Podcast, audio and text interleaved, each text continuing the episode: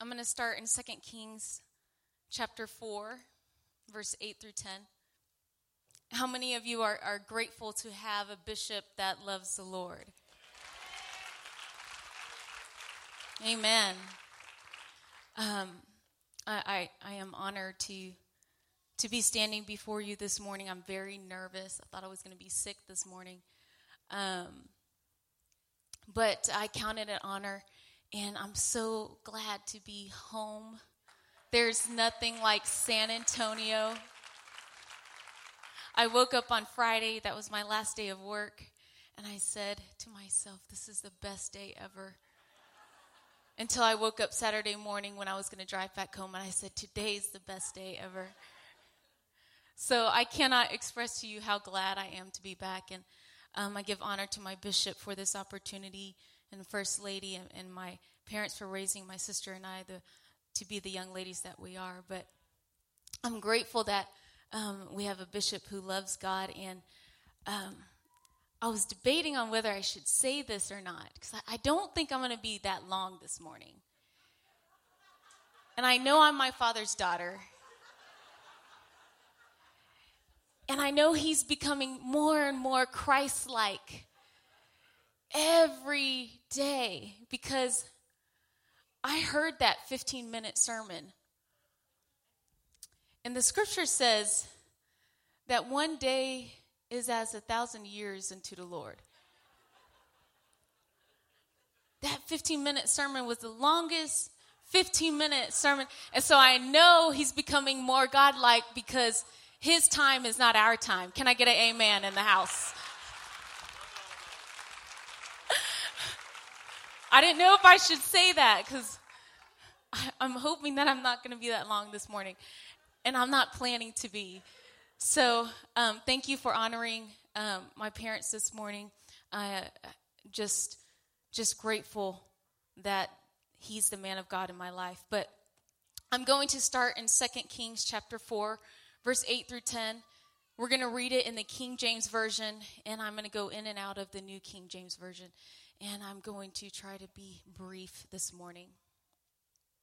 A scripture reads Now it happened one day that Elisha went to Shunem, where there was a notable woman, and she persuaded him to eat some food. So it was, as often as he passed by, he would turn in there to eat some food. And she said to her husband, Look now, I know that this is a holy man of God who passes by us regularly. Verse 10. Please let us make a small upper room on the wall, and let us put a bed for him there, and a table, and a chair, and a lampstand. So it will be, whenever he comes to us, he can turn in there. Um, I'm going to ask you to go ahead and put your Bibles down. And if you could raise your hands with me, and let's pray over the ministry of the word this morning as our bishop prays. In the name of Jesus, Lord, your presence is already here. I pray there's liberty in the ministry of your word today. Let it prosper where it's sent today. Anoint your female servant to speak the oracles of God. We give you the honor, the glory, and the praise in Jesus' name. Amen. Amen. You may be seated. If you are not familiar with this passage of scripture in the Bible, I'm going to paraphrase the story. It's the story of the Shunammite woman. And the scripture tells us that Elisha was the man of God at this particular time. And it happened that he was on his way somewhere and he stopped in Shunem and there was a woman there and she had a notable reputation, which means she had a great reputation amongst her people. And he stopped in at her house and he ate some food. And it came to be that she started to realize that there was something about this man. He wasn't just a man, but he was a, a man of God. And, and she perceived this. She became familiar with him. And so she went to her husband and she said, I've recognized that this man is a man of God. And what I would like to do, if it's okay with you, is to make a room inside of our house for him not only to just visit, but just to stay a little bit and, and to dwell there a little bit. And, and he gave her permission to do this. And so she went about modifying her home. She went about modifying her house so that there would also be room for the men of God to stay in her home whenever he passed by. And she made sure that the room had everything it needed for him to be comfortable, for him to make himself at home for a little while. She made sure that there was a table in the room. She made sure that there was a bed. She made sure that there was a lampstand. She made sure that there was everything that he needed so that if he passed by and when he passed by, he could dwell in her house. And she stayed faithful to this and she dedicated this room to this man of God. And it came to be that as often as he would pass by, he would stay with her. And she stayed so faithful that at some point he said, Because you've been faithful to keeping this room for me and for taking care of me, I would like to do something for you. Is there anything that you are needing? Is there anything that you're wanting? And his servant, the man of God's servant, Gehazi, he, he recognized that there was something that was missing in her life. And, and she said, when he asked her, Hey, is there anything that I can do for you? Do I need to go to your commander for, for your people? And she said, no. She, she was married. She had a house. She had a great reputation. She said, I don't need anything. I don't need you to do anything for me. But we know that there was something that she was desiring. It was an unspoken desire. And we see that because when his servant said, But she has no child, the man of God said, At the appointed time in the natural cycle of life, you are going to have a child. And her first reaction was, Do not deceive me. In other words, don't play with my emotions. I haven't told anybody, but that's something that I've been wanting. And if you tell me it's going to come to pass and it doesn't, then I'm going to be disappointed. So do not deceive me. But lo and behold, at the appointed time, at the natural cycle of life, she indeed had a child. The promise that the man of God gave her came to pass it was fulfilled in her life because she had made a room for the man of God and she remained faithful to keeping this room for him. And because she met his needs, he turned around and said, I'm going to fulfill a need in your life. But we see that the promise that was fulfilled it started to grow and it started to mature. But something happened because one day, as that child was out in the field with his dad, he began to say, My head, my head. And something was wrong. And so he told them, Take him to his mother. And that child, that promise that was fulfilled in her life, sat on her knees. And that promise ended up dying. And her first reaction was not to run to her husband, was not to run to a physician, was not to run to friends and family and to start complaining or seeking answers or to try to find a cure. Her first reaction was to go from the field to the house. And from the house she went to the room in her house that she had dedicated to the man of God.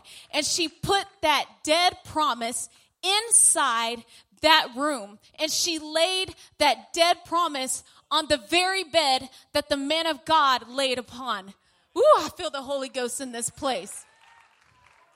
She put that dead promise on that bed and she shut the door. And as she left, they turned to her and they said, Is something wrong? Is everything okay? And her response was, Ever, ever faithful and ever believing, it shall be well. And she went on her way. She left that dead promise in the room, but she went on her way to seek the man of God. And when she got to the man of God, she first had to get through the servant. And the servant, he stopped her, but the man of God said, Oh no, I, I recognize her because she's been faithful and taking care of my needs. I know who this woman is and there's a need. There's, there's something wrong. Something's not quite right.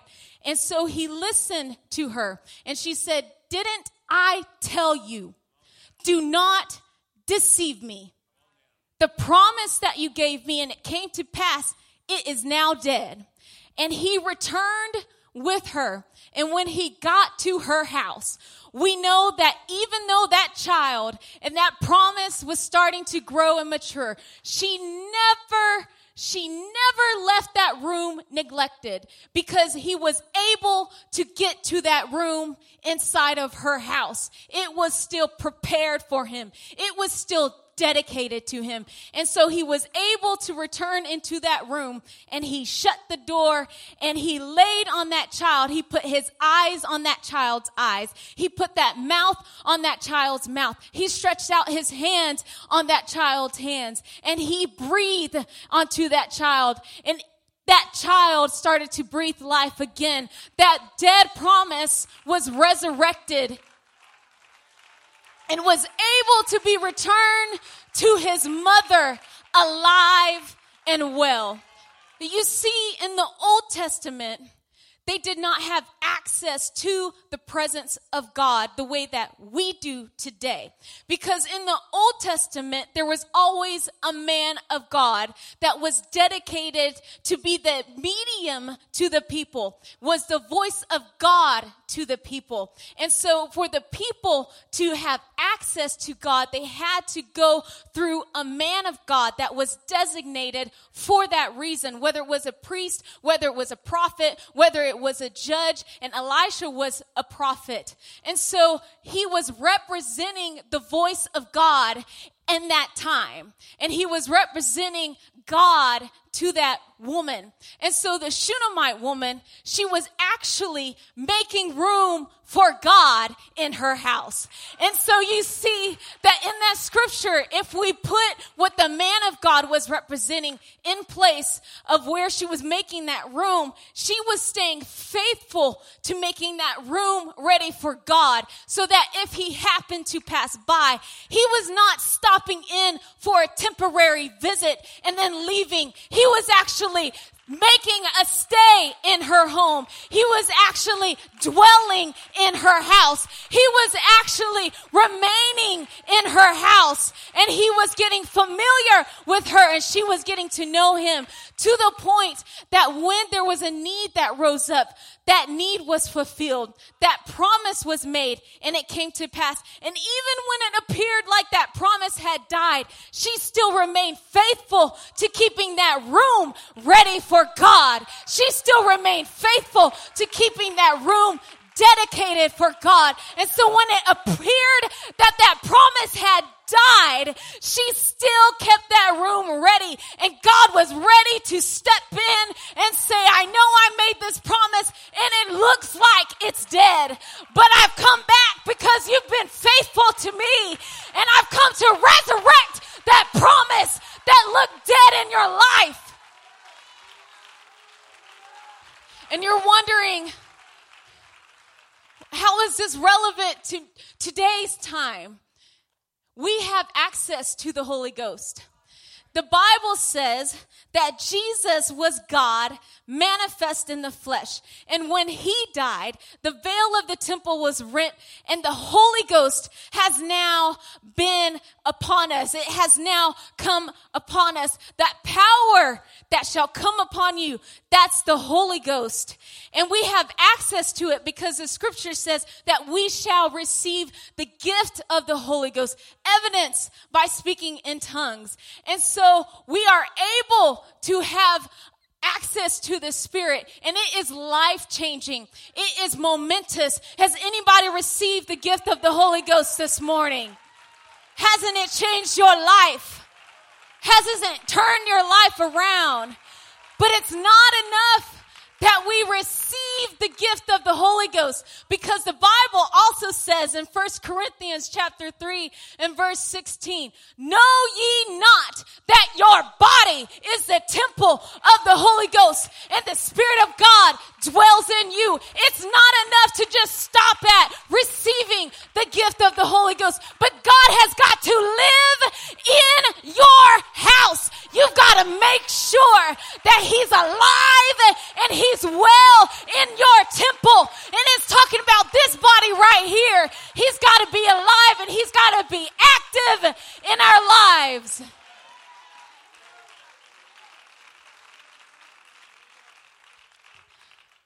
I want to go to Matthew chapter 7, 21 through 23.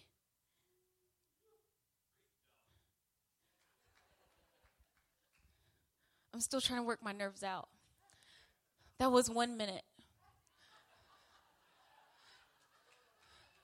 I'm just kidding. So the scripture reads Not everyone who says to me, Lord, Lord, shall enter the kingdom of heaven, but he who does the will of my Father in heaven. Verse 22. Many will say to me in that day, Lord, Lord, have we not prophesied in your name, cast out demons in your name, and done many wonders in your name? Verse 23. And then I will declare to them, I never knew you. I never knew you.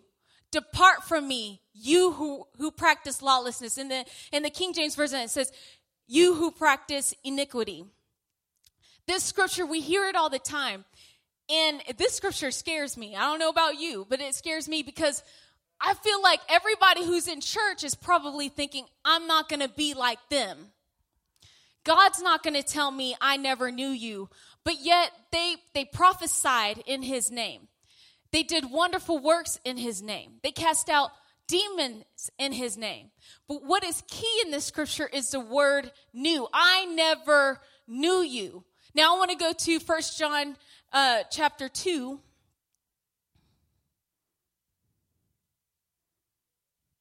Three through five.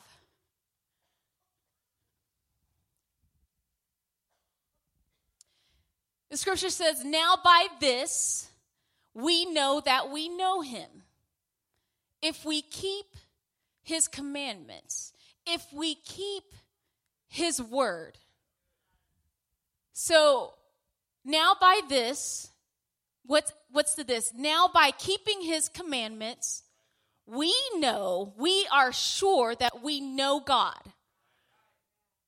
Verse 4 He says, He who says, I know him and does not keep his commandments, does not keep his word, and that means all of it, not bits and pieces, is a liar.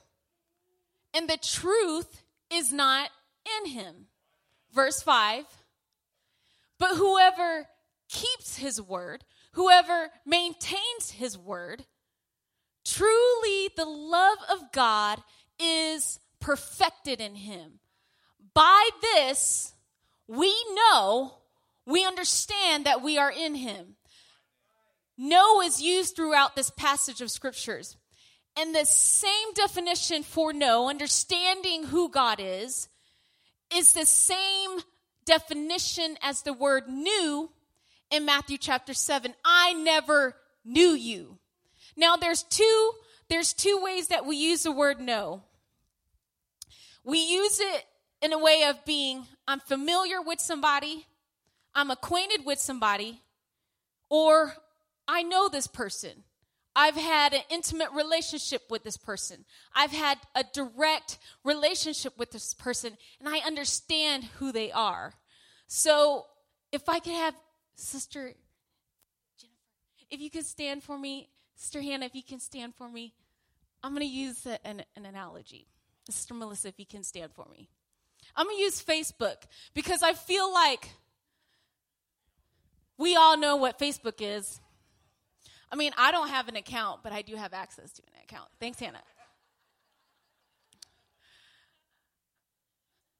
We all know what Facebook is, but I was trying to understand what the scripture is saying because every time I've heard Matthew chapter 7, not everyone who says unto me, Lord, Lord, will enter into the kingdom of God, but he who doeth the will of my Father. I never knew you.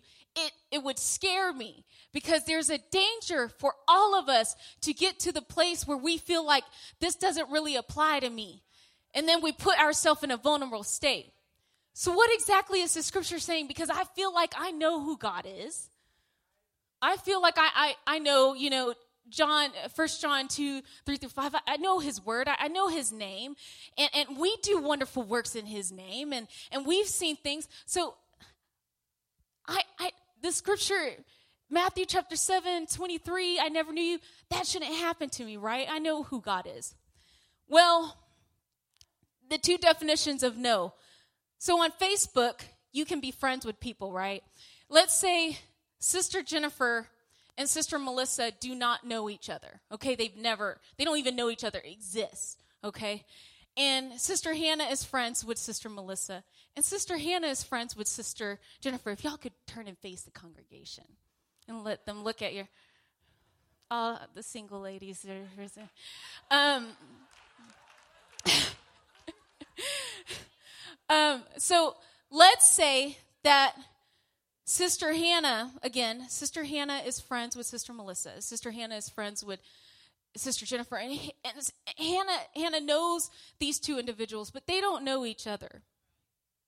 And you know how it is with our conferences and stuff. We see people all the time and we kind of get familiar with them. And, and, and, and let's say that Sister Hannah and Sister Melissa are friends on Facebook. And whenever Sister Melissa posts something, it pops up on Sister Hannah's feed and she can read a little bit more information. Oh, she went there today. Okay. All right. I'm going to call this girl. She didn't invite me. Um, sister, sis, let's say Sister Jennifer posts something um, on Facebook. She makes a comment and, and Hannah reads it and she knows a little bit more about Sister Jennifer because she posted something so she knows what she did that day. But let's say that Sister Melissa sees Sister Jennifer at some sort of event. And then she looks her up on Facebook. Now, Sister Melissa hasn't done what some of y'all have probably have done put filters on your Facebook accounts and I'm going to put these friends on this list so they can't see this. Let's just say she's just an open book, okay? And and Sister Melissa looks up Sister Jennifer cuz she's she's seen her somewhere and she sees that she's friends with with Hannah and and Sister Melissa is friends with Hannah. So who who is this person? Well, she she friends her, friends her. Is that appropriate? She friends her on Facebook. And so now they're friends, okay? But Sister Melissa doesn't have the relationship with Sister Jennifer like Hannah has a relationship with Jennifer. Hannah grew up with Jennifer, and, and Hannah goes out to eat with Jennifer on a regular basis. Um, but Sister Melissa just saw her somewhere and you know, she's familiar with her and, and, they decided to be friends on Facebook. But she starts to read a little bit more about Sister Jennifer.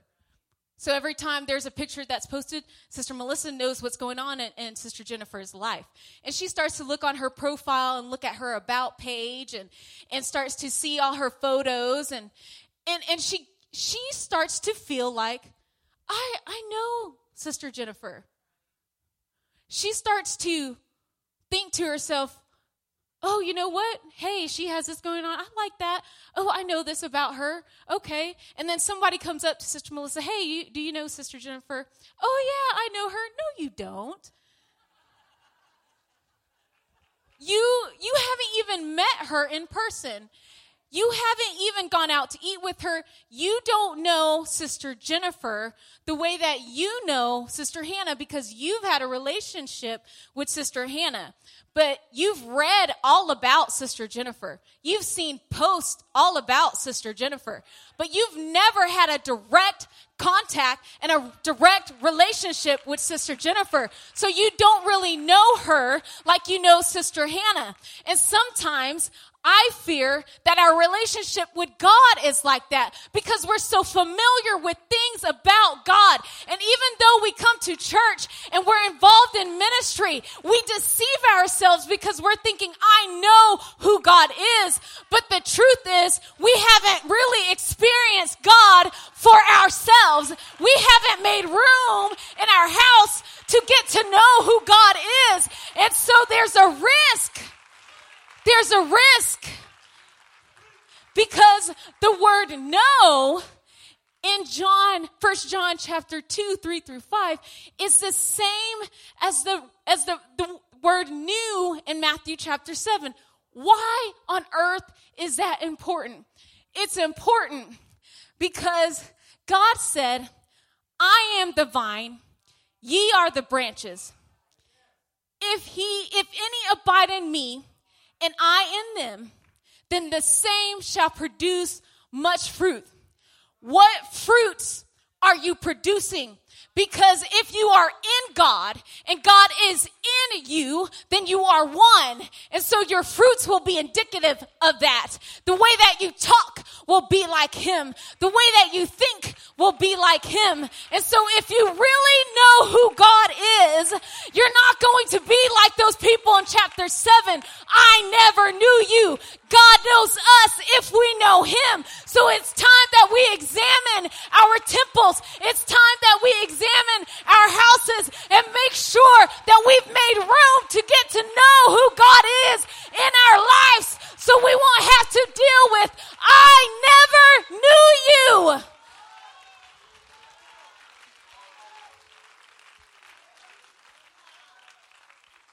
Philippians 2 Verse 5 says, Let this mind be in you, which was in Christ Jesus. Let this mind, let the way that you think, let the way that you exercise your thoughts be in you. Give yourself wholly to like Christ Jesus. In other words, if you're examining your temple today, do you love the things that God loves? Do you hate the things that God hates? Do you walk like Him? Do you talk like Him? Because if this mind is in you, which was like Christ Jesus, then everything you do is going to be just the way that God would do it. So it's time that we look at ourselves and see what is in our houses. Have we made room for God to live in our house?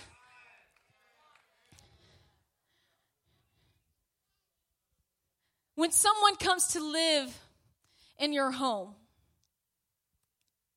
you get to know things about them that other people don't see. There's an intimacy there. There are things that if you're pursuing a relationship with anybody and, you, and you're, you're investing interest or you're showing interest, there are some things that is going to grow in that relationship and you're going to begin to share things with each other that otherwise would have gone unsaid, would have gone unknown. And it's the same way with our relationship with God. When He is living in your life and you are taking Him all in, you're taking His entire word and you're diving right into it, then you'll be like Moses when God showed him his hinder parts. You'll be like Peter when God revealed to him and He said, Upon this rock I will set I will establish my church. And the same like with Paul, the, when his name was changed and he has written several books of the Bible, the way that God has revealed himself to him only comes from an intimate relationship with God. And so we can't just settle this morning for just a visit, for just a brief encounter from God. We have got to make sure that in everything that we do, He's living in our lives. We have to make sure that there's always room for Him to be ever present, for Him to be ever active in our lives. It's not enough that that we just settle for a brief visit from the Lord. You can go ahead and stand. I'm, I'm closing.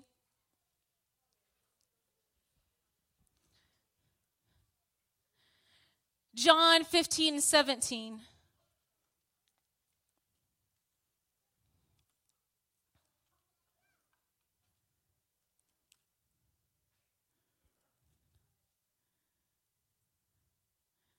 I'm sorry, John 15 and 7 says, If you abide in me and my words abide in you, you will ask what you desire and it shall be done to you. There's two groups of people I feel like this, this word is for today. There's, there are those that have not made room for God in your house, or you used to have room for God in your house for God in your temple. But what has happened is you've allowed the clutter of sin. You've allowed the junk of the cares of life to start to occupy that room. You've allowed false doctrine to creep in to that room in your house that you used to have dedicated to God.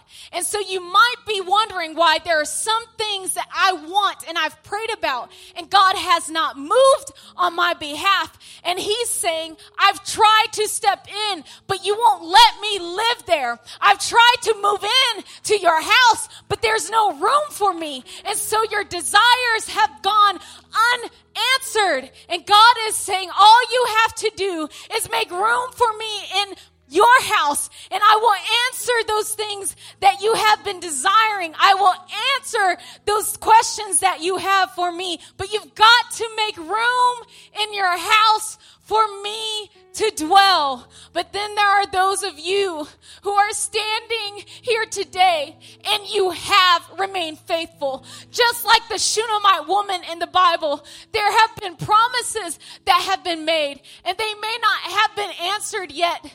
But God is saying, I see your faithfulness and I see your dedication to the things that I love and I see your faithfulness to my word. You have maintained that room in your temple for God. And He's saying, I'm going to answer your request. The answer is on its way. To those of you, you feel like your promise has died or it's in the, pro- in the process of dying. I am here today to tell you that God sees your faithfulness. He sees your dedication to that room in your house and keeping it open for Him. And I'm here to tell you His promises are yea and amen. They are sure. So if you have nothing else to do, you stand on the word of God because he's saying, I'm sending my servant to you and I've got the answer.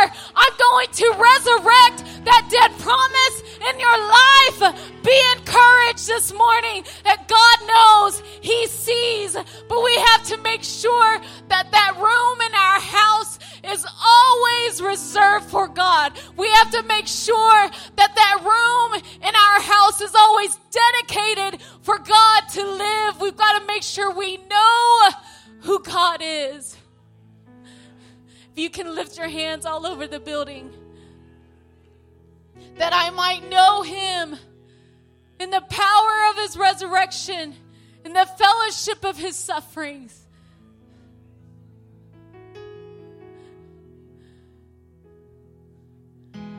Work that He has started, He's going to complete.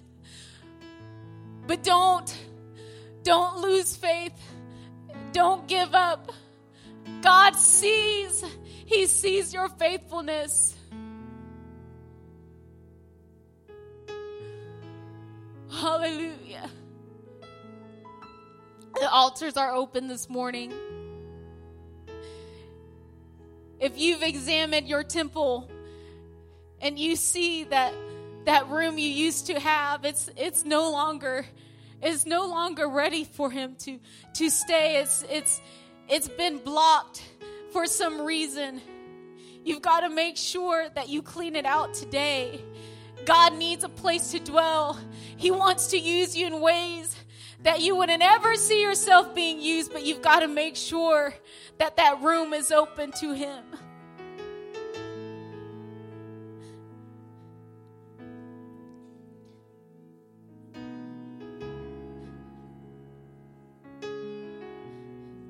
You feel like your promise has died, but you've remained faithful to the Word of God, you've remained faithful to your relationship.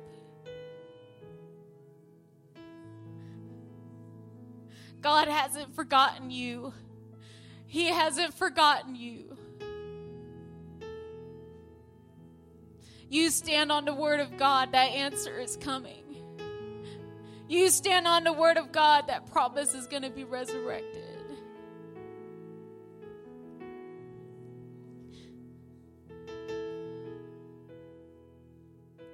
God knows, He sees.